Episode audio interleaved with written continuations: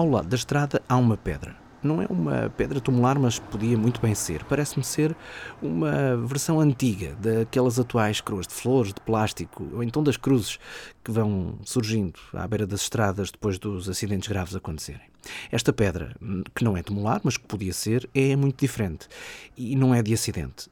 Quer dizer, é, mas não é de um acidente no trânsito. É de um acidente em trânsito.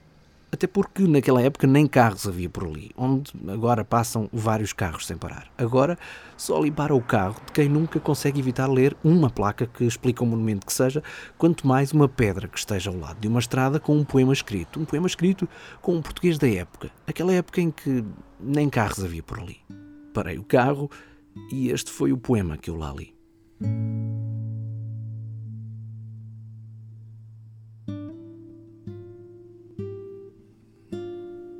Aqui perdeu, e de tenra idade, uma extremosa mãe o seu Luís. Perdeu porque Deus assim o quis, por efeito de horrorosa tempestade.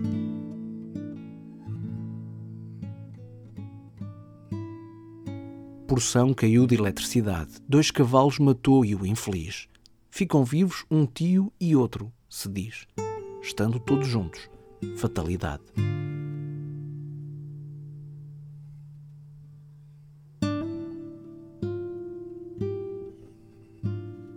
Compreenda lá a humanidade os ocultos juízos dos altos céus. Impossível é, diga-se a verdade. Do coração arranque e lábios seus um suspiro de eterna saudade, a terna mãe que lhe lega, oh meu Deus.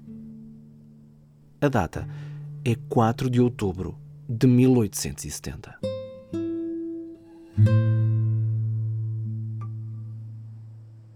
Ora, hoje é 4 de outubro, em 2019, e isto não é uma promessa, é uma declaração de intenções. Espero, espero conseguir contar melhor esta história daqui a um ano, em 2020. Ou seja, tenho um ano, até 4 de outubro de 2020, para tentar encontrar o que puder, que me ajude a contar, passados 150 anos, como esta mãe perdeu o seu Luís.